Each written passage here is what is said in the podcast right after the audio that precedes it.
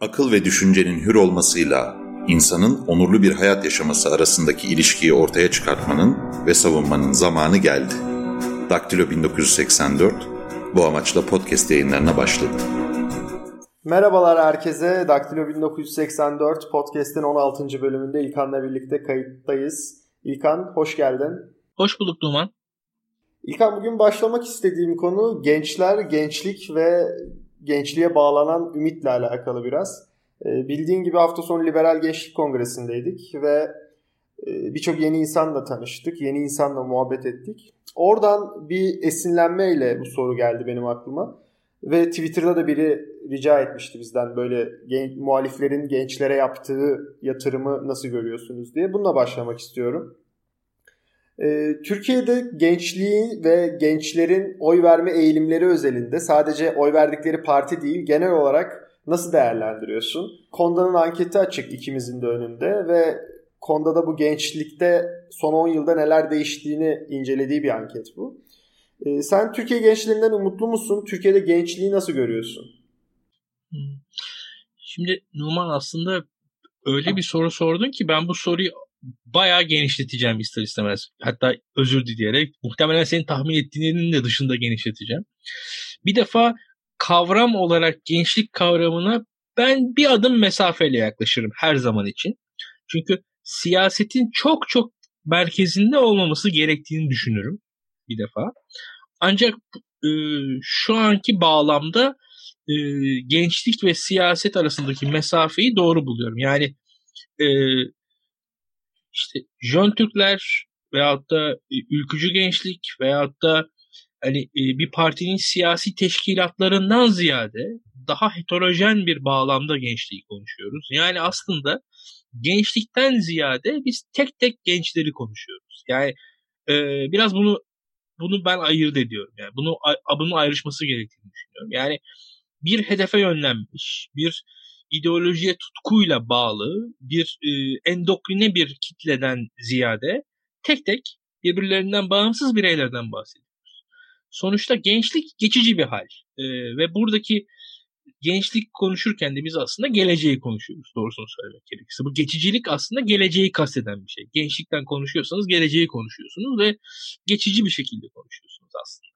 Şimdi devam edeyim birazcık daha e, konuyu e, deşelim hep beraber.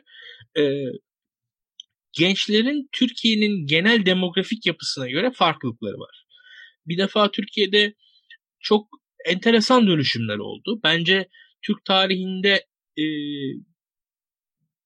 kentleşme geç yaşanmış bir süreçti. Yani Türk halkının çoğunluğunun kentlerde yaşıyor olmaya başlaması 1980'lerin ortasından sonra. Yani Türkiye'de bundan 30-35 yıl öncesine kadar Türk halkının çoğunluğu kırda yaşıyor. Yani Türkiye'nin gençliği kırdan gelen bir gençlikti.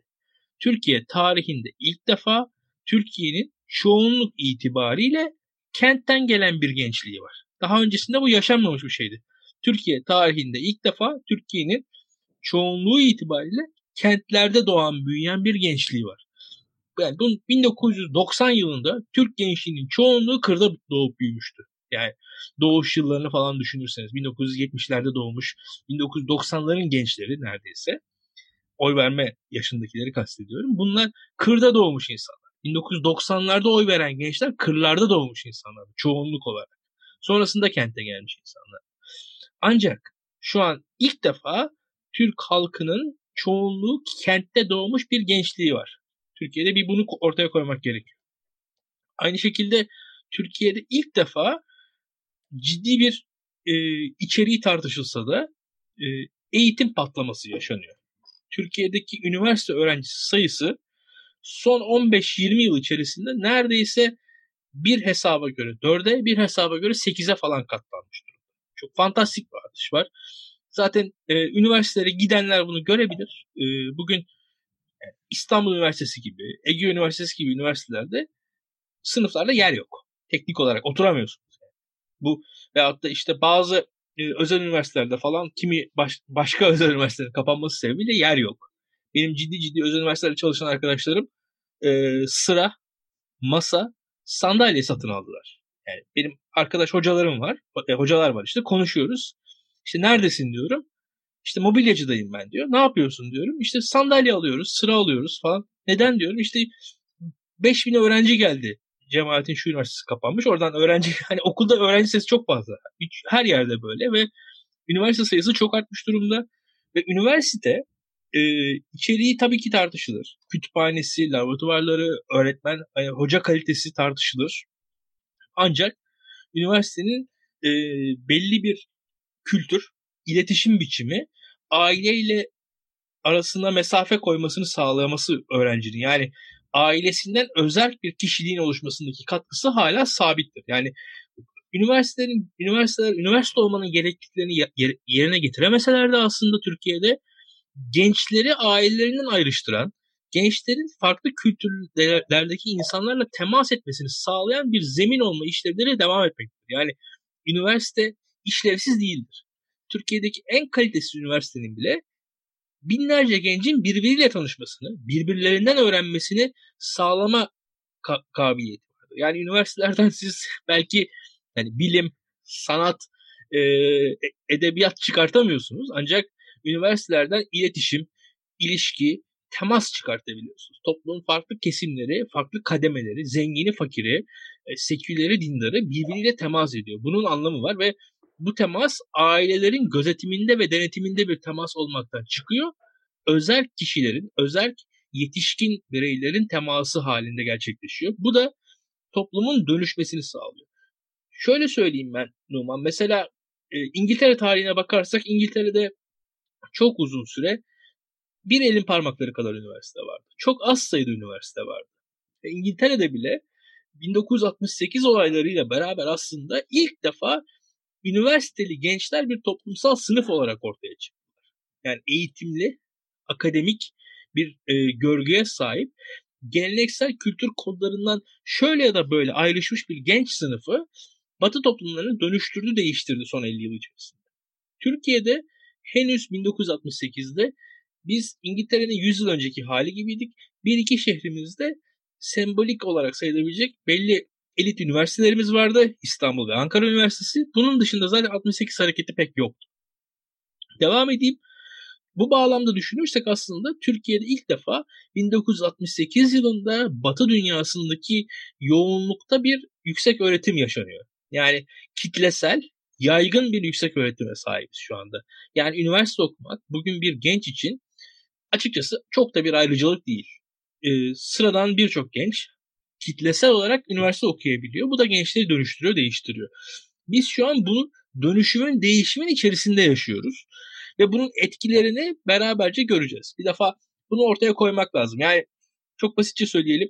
Türkiye'de ortalama eğitim 7 yıl olarak düşünülüyor. Ee, hemen hemen ben çok iyi hatırlıyorum. Bundan 25 yıl önce falan 3,5 yıldı. Ee, işte 8 yıllık eğitim bu açılan üniversitelerle falan arttı da 7 yıl oldu. Yani Türkiye'de 1900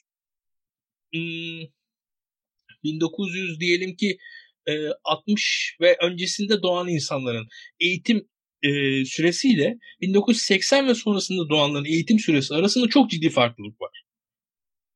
Bir defa bunu görelim. Yani 60 öncesi doğan nesil aslında genel olarak ailesinin e, gözetiminde ve denetiminde eğitim hayatını yaşadı ve bitirdi. Yani e, ilkokul veyahut da orta 1-2'den sonra çoğunluk okumadı okuyan çok küçük bir e, azınlık kaldı. 80 sonrasında ise çoğunluk okudu.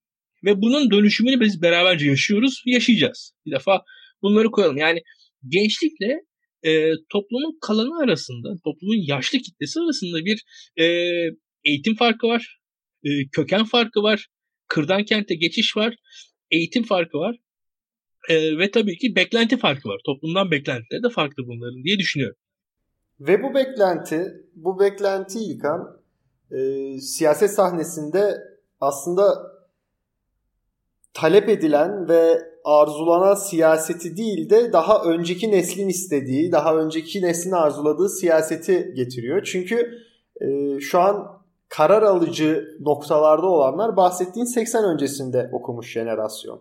Ve bunun da aslında belirli maliyeti var. Bu işte Bekir Ardır'ın Medyascope'da sürekli söylediği 10 milyon genç kendini bir sınıfa ait ya da bir şeye ait görmüyor ve mevcut siyasi aktörlerle bir çözüm sağlanabileceğini düşünmüyor diyor. Kendimi genç diye tanımlayabilirim herhalde. Ben bunu çok net hissediyorum. Yani şu an mesela siyaset sahnesine bakıyorum. İşte belirli aktörler var. Bir şeyler yapmaya çalışıyorlar ama benim kafamdaki ideal siyasette bu insanların hiçbiri heyecan oluşturmuyor aslında kafamdaki ideal siyaset dünyasında. Buradaki ara çok fazla açıldı ve gençler bir nevi siyasetten ümitsizleşti. Bu aynı şekilde e, dünyada yeni jenerasyon siyasi hareketleri doğurdu. Türkiye'de sence böyle bir ihtimal var mı? Yani bir gün bir tane challenger'ın işte çıkıp meydan okuyucunun çıkıp bütün siyaset sahnesine meydan okuması gibi bir durum öngörüyor musun sen? Ee, bahsettiğin gibi siyaset dışından bir kişinin gençler üzerinden tüm siyaset kurumuna e, bir challenge etmesi, bir cehd etmesi zor şu an şartlarında. Ancak bir gün olacağını düşünüyorum bu bahsettiğin şeyin. Şöyle söyleyeyim. Şu aşamada Türkiye'nin e, AK Parti ve AK Parti'nin e, dondurduğu bir geniş alan var açıkçası. Hem dondurduğu hem doldurduğu geniş alanlar var daha doğrusu. Ve AK Parti var olduğu sürece medya tek sesli ve tek yönlü olmaya devam edecek. Ve bu da alternatif seslerin kolay kolay çıkmasını engelleyecek diye düşünüyorum. Ancak AK Parti sonrasındaki bir iktidarın yine e, belli tatminsizlikler yaratacağını düşünüyorum ve o iktidara karşı nispeten sistem dışı sayılabilecek ve yine gençlere dayanan başka bir muhalefetin ileride çıkabileceğini ben öngörüyorum kendi adıma. AK Parti'ye karşı değil ancak. Ve de bu o kadar belli ki şu an söylediğin soru aslında. AK Parti'ye dair bir muhalefeti konuşuyoruz. Son 3 yılı düşünelim. Nelerden bahsettik? Sayın Meral Akşener'den bahsettik. Eski İçişleri Bakanı, meclis e, meclis başkan vekili, çok saygın bir milletvekili, eski bakan, işte ülkücü kökeni var, Doğru Yol Partisi kökeni var, Milliyetçi Hareket Partisi kökeni var, Adalet ve Kalkınma Partisi'nin kuruluşundaki e, o neydi Erdemliler Hareketi miydi? E, evet, o harekette evet. bulunmuş e, birçok e, merkez sağ yapının içerisinde yer almış. Atatürkçü bir kişiliği var. Yani bu kadar ne olduğu ne olduğunu aşırı bildiğimiz bir insandı Meral Akşener açıkçası. Aşırı bildiğimiz Çevik Bir'le polemiğinden tutun e, akademik kariyerini her şeyini bildiğim bir insandı. Ve e, Akşener bir şekilde partisini kurdu ve belli başarı elde etti bence. Arkasından e, Akşener sonrası biz başka bir AK Parti'den e, alternatif türemesini bekliyorduk yine. O süreç e, şu an yaşanıyor. Biz o sürecin içindeyiz. Kimlerden bahsediyoruz? Türkiye Cumhuriyeti'nin sondan bir önceki başbakanı Sayın Ahmet Davutoğlu, Profesör Doktor Ahmet Davutoğlu ve Ahmet Davutoğlu çevresindeki AK Parti teşkilatlarından türeyen bir kitle görüyoruz. Devam ediyoruz. Bir diğer e, alternatif olarak e, gözüken kitlenin e, organizmanın içerisinde ise öncü olarak Türkiye'nin en uzun süre neredeyse ekonomi bakanlığını yapmış Sayın Ali Babacan ve, ve de eski Dışişleri Bakanı aynı zamanda kendisi ve yine e, hareketin zımni e, fikir önderi belki onursal başkanı diyebileceğimiz bir noktada da eski Cumhurbaşkanı Sayın Abdullah Gül var. Şimdi bakarsak bunların hepsi aslında daha öncesinde gördüğümüz, bildiğimiz, tanıdığımız siyasal figürler. Yani tanımadığımız bir siyasal figür yok ortada aslında. Ve alternatifler de var olanlar içerisinden türüyor. Yani bu bir yandan da e, bizim elimizin ne kadar kısır olduğunu gösteriyor. Hiç kimse bir şekilde var olmayan bir nokta hani, türeyemiyor. Ve e, bence hatta bunun e, siyaset kurumu ile de alakası var. Ben kendi adıma şöyle söyleyeyim mesela Numan. Ee, AK Parti'nin İstanbul'a Büyükşehir Belediye Başkan adayı bulması gerekiyordu. Kadir Topbaş'ın bir şekilde cemaat memaat e, eğmine edilmesinin ardından çok net bir şekilde orada aslında AK Parti genç, dinamik, çalışkan ve muhafazakar bir isim bulabilirdi. Bulmadı. Bulmamayı tercih etti. Bulup bulabildiği eski bir bakandı. Dikkat edin e, Ankara'da yine eski bir bakan karşımıza çıktı. İzmir'de yine eski bir bakan karşımıza çıktı. Yani ben bu filmi seyretmiştim diyorum ben kendi adıma. Anlatabiliyor muyum? Yani yeni bir isim çıkmadı. Ha şu vardı yeni bir isim yeni bir alternatif demektir. Biraz da o yüzden çıkmadı. Eski isimler eski oldukları için zaten alternatif de değillerdi. Ve e, yarın bir gün Tayyip Erdoğan sonrasında Binali Yıldırım AK Parti'nin başına gelmeyecek. Biz bunu biliyoruz. Ancak İstanbul'a AK Parti'nin şöyle 40-45 yaşlarında eğitimli dindar, genç çalışkan, dinamik bir adamı aday gösterdiğini düşün. Büyük ihtimalle Tayyip Erdoğan... güç oluşturur. Evet. Büyük ihtimalle Tayyip Erdoğan sonrası AK Parti Genel Başkanı derdik biz ona. Veyahut Ankara'ya şöyle e, işte belli bir kariyeri olan, insanlar tarafından sempatik bulunan, yaşı da öyle 50'yi aşmamış bir insanın aday gösterildiğini düşünelim kafamızda mesela. Çok, çok önemli bir şey olurdu bu. Ve AK Parti de mesela gene eski isimlere gidiyor. Bu Türkiye'nin siyasal kültürü aslında. Orada AK Parti frene basıyor. Bakın çok net söylüyorum. Ee, burada Ekrem İmamoğlu'nu mesela aday göstererek Kemal Kılıçdaroğlu sonuçta kendisinin yöne, idaresinin sınırlı olduğunu da bir noktada genel başkanlıktan da e, geriye adım atacağını kabul etmiş oldu açıkçası. Öyle söyleyeyim. Yani Kemal Kılıçdaroğlu, Ekrem İmamoğlu Büyükşehir Belediye Başkanlığı'nı kazandığı anda Cumhuriyet Halk Partisi'nin müstakbel belediye başkanı olacağı, pardon müstakbel genel başkan olacağı açık ol. Değil mi? Hani o o iddiayı da kabullenerek onu aday göstermiş oldu. Yoksa mesela çok eski bir CHP adayını söyleyeyim sana. Sefa Sirmen. Değil mi? Sefa Sirmen Cumhuriyet Halk Partisi 2004 yılındaki İstanbul Büyükşehir Belediye Başkanı adayıydı. Sefa Sirmen İstanbul'a belediye başkan adayı olduğu zaman siz biliyordunuz ki Sefa Sirmen'den ne köy olacak ne kasaba. Anlatabiliyor muyum? O öyle bir figür de tercih edilebilir. Yani Sefa Sirmen tanınan bir figür, bilinen bir figür vesaire. Yani burada aslında bizim siyaset kurumu dikkat edersen çok e, sofistike bir şekilde frene basıyor bazı noktalarda. Belli konumlara belli isimler aday gösterilmiyor, yapılmıyor. Eski bilinen isimler tercih ediliyor. Herkese nedense çok iyi adaydı. Binali Yıldırım süper adaydı falan. Aslında Binali Yıldırım süper adaydı demek şu. Tayyip Erdoğan'ın yerine aman ha aday olabilecek birisi aday gösterilmesin diyor. Binali Yıldırım süper adaydı diyen AK Partililer. Ve hepsi de Binali Yıldırım başarı bul başarılı buluyor. Dikkat edin. İki defa yenildi adamı hala başarılı buluyorlar. Aslında oradaki başarı falan yok ortada. Herkes biliyor.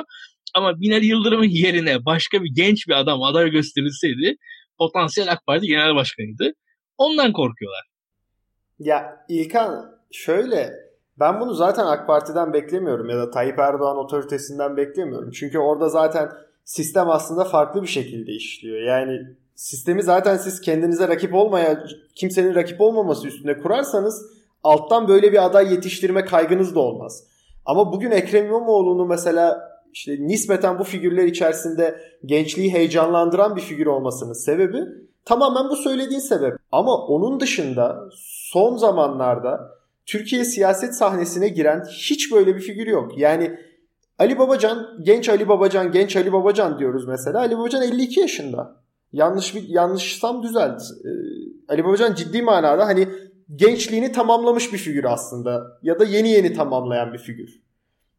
Burada şöyle bir sıkıntı burada şöyle bir sıkıntı doğuyor. Şimdi Türkiye'nin Suriye politikası gerçekten önemli bir ama benim reel hayatımda internet altyapısı kadar beni ilgilendirmiyor bu. Çünkü ben internet altyapımla her gün mücadele ediyorum. Bizim e, dinleyicilerimiz 18-35 yaş arası kahir ekseriyeti. Onlar bu söylediğimi çok iyi anlayacaklardır. Yani 18-35 yaş arası insanların hayattaki öncelikleriyle 35 35 demeyeyim 35'ten sonrası da biraz gence geliyor ama e, 45-60 arası insanların politikada beklediği şeyler çok farklı. Kesinlikle öyle. Ve bir de mesela Tınastitiz'den bizim duyduğumuz bir laf vardı. Biraz daha yaşlı kuşağın e, böyle sevdiği bir figürdür. ANAP döneminde bakanlık da yaptı kendisi. Ya e, Türkiye'de atıyorum siz yolsuzlukla mücadele edecekseniz trafiği düzeltin. Yani e, Türkiye atıyorum daha iyi bir yargıya mı kavuşsun istiyorsunuz? İnternet altyapısını iyileştirin. Bunlar aslında hayattaki basit şeylerdir ama e, o sizi e, kalitesizlikten kurtarır bir noktada. Yani trafiğin kalitesiz olması, internetin kalitesiz olması, insanların kalitesiz bir hayat yaşıyor oluşu aslında toplumun diğer alanlarına alanlarına da sirayet ediyor. Mesela bunların gençlik çok net farkında. Ee, yaşlı kuşak hakikaten farkında değil çoğu zaman. Yani bir alışkan alış, alışmışlık, bir boş vermişlik, bir kabullenmişlik var bunların üzerinde. Ve dediğin gibi internet altyapısı çok iyi bir örnek. Ben buna trafiği de eklerim mesela. Yani ülkede trafik sorunu oldukça Türkiye'de 30 tane daha sorun olmaya devam edecek. Sen ülkedeki trafik sorununu, internet sorununu halletmezsen o hayat kalitesizliği içerisinde belli bir kabullenmişlikle hayat e, ne akar ne kokar bir ortadaki vasatlıkta kalacağız biz.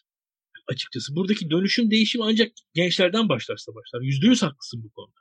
Yani e, ve burada Türkiye'de bazı şeyler, bazı dönüşümler mesela e, kamu kurumlarının çalışmasındaki e, hız veya ya, yavaşlık, ivedilik veya işte atalet üzerine konuşabiliriz.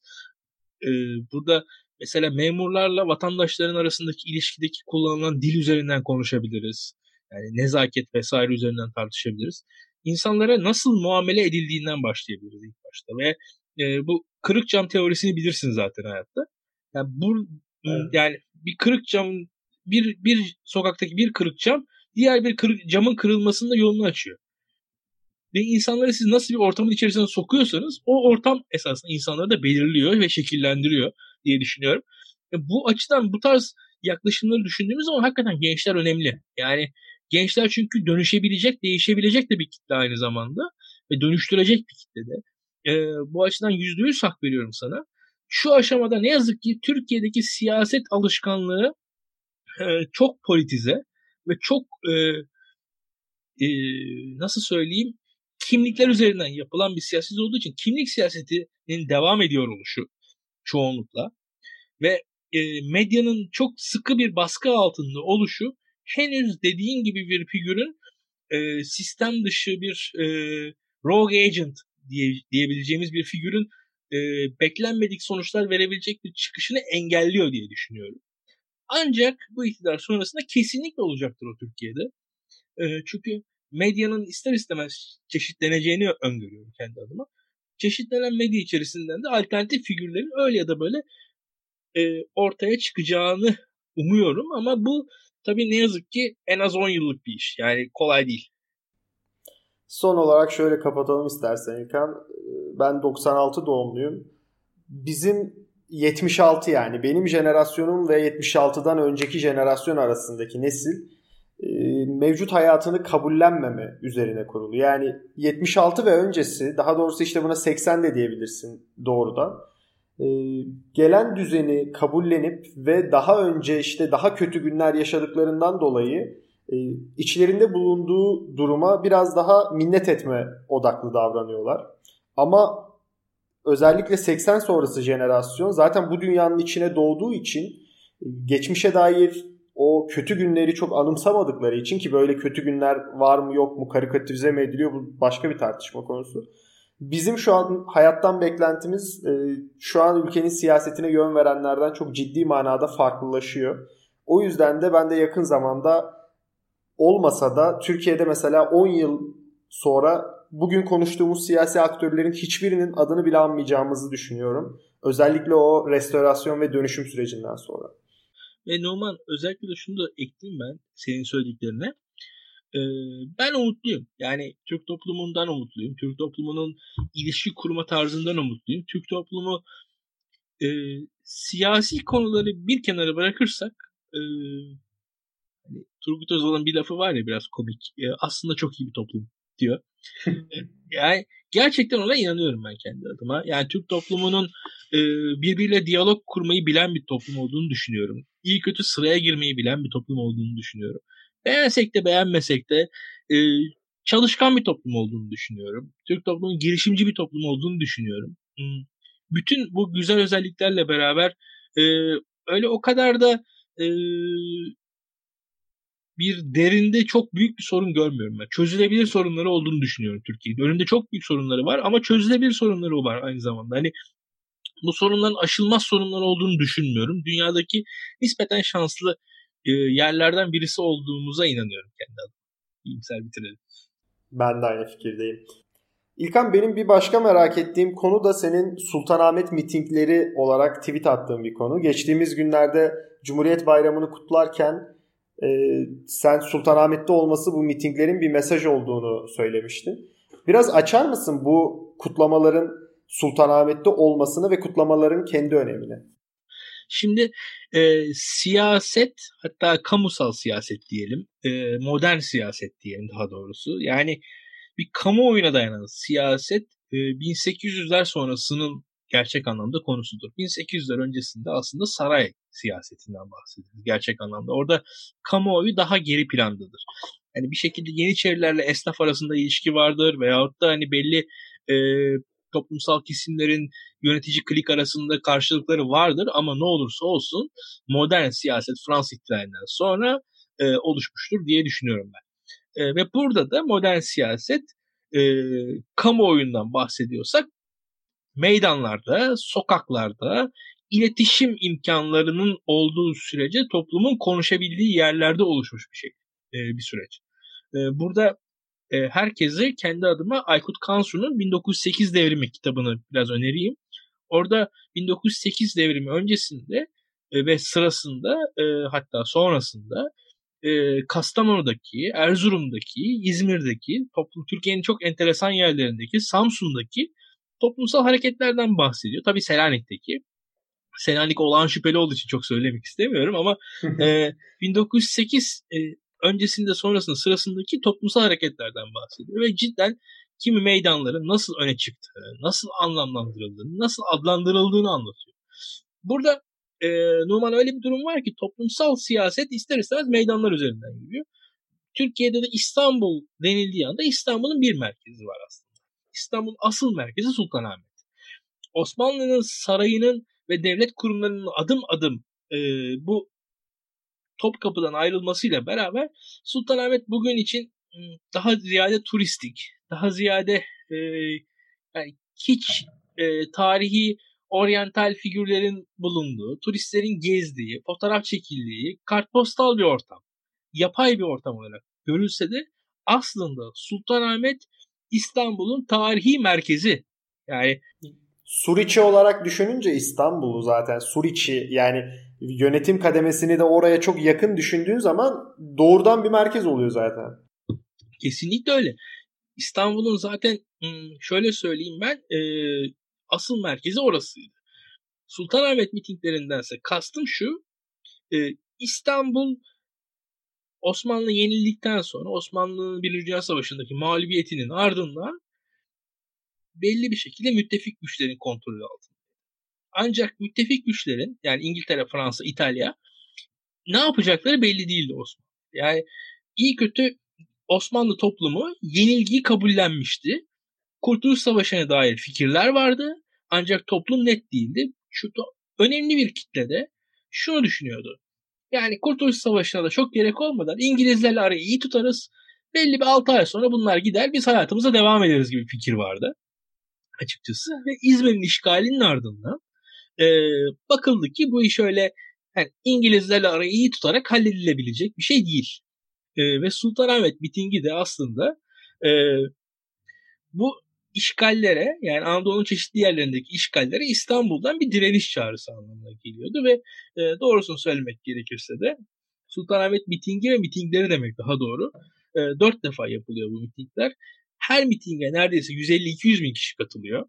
Bu mitinglerde e, cidden e, milliyetçi bir söylem e, serdediliyor denebilir. Ulusal, e, e, ulussever, vatansever bir söylem ifade ediliyor ve e, burada cidden Kurtuluş Savaşı'nın ilk nüveleri ortaya çıkartılıyor e, ve samimi olarak söylemek gerekirse e, Kurtuluş Savaşı'nın üzerine dayandığı toplumsal kesim bu. Çünkü e, eğri oturalım doğru konuşalım. Türkiye'deki en milliyetçi duygular toplumlara en modern yerlerinden, en kentlerden dağılır. Türkiye'de de e, şu an için mesela insanlara ters gelse de 1919 yılında Türkiye'deki en milliyetçi şehir İstanbul. Yani Yozgat değildi. Anlatabiliyor muyum? 1919 yılında Türkiye'deki en Kurtuluş Savaşı'na en çok destek verilen şehirlerden birisi de İstanbul'du aslında. Her ne kadar... Bence hala da öyle.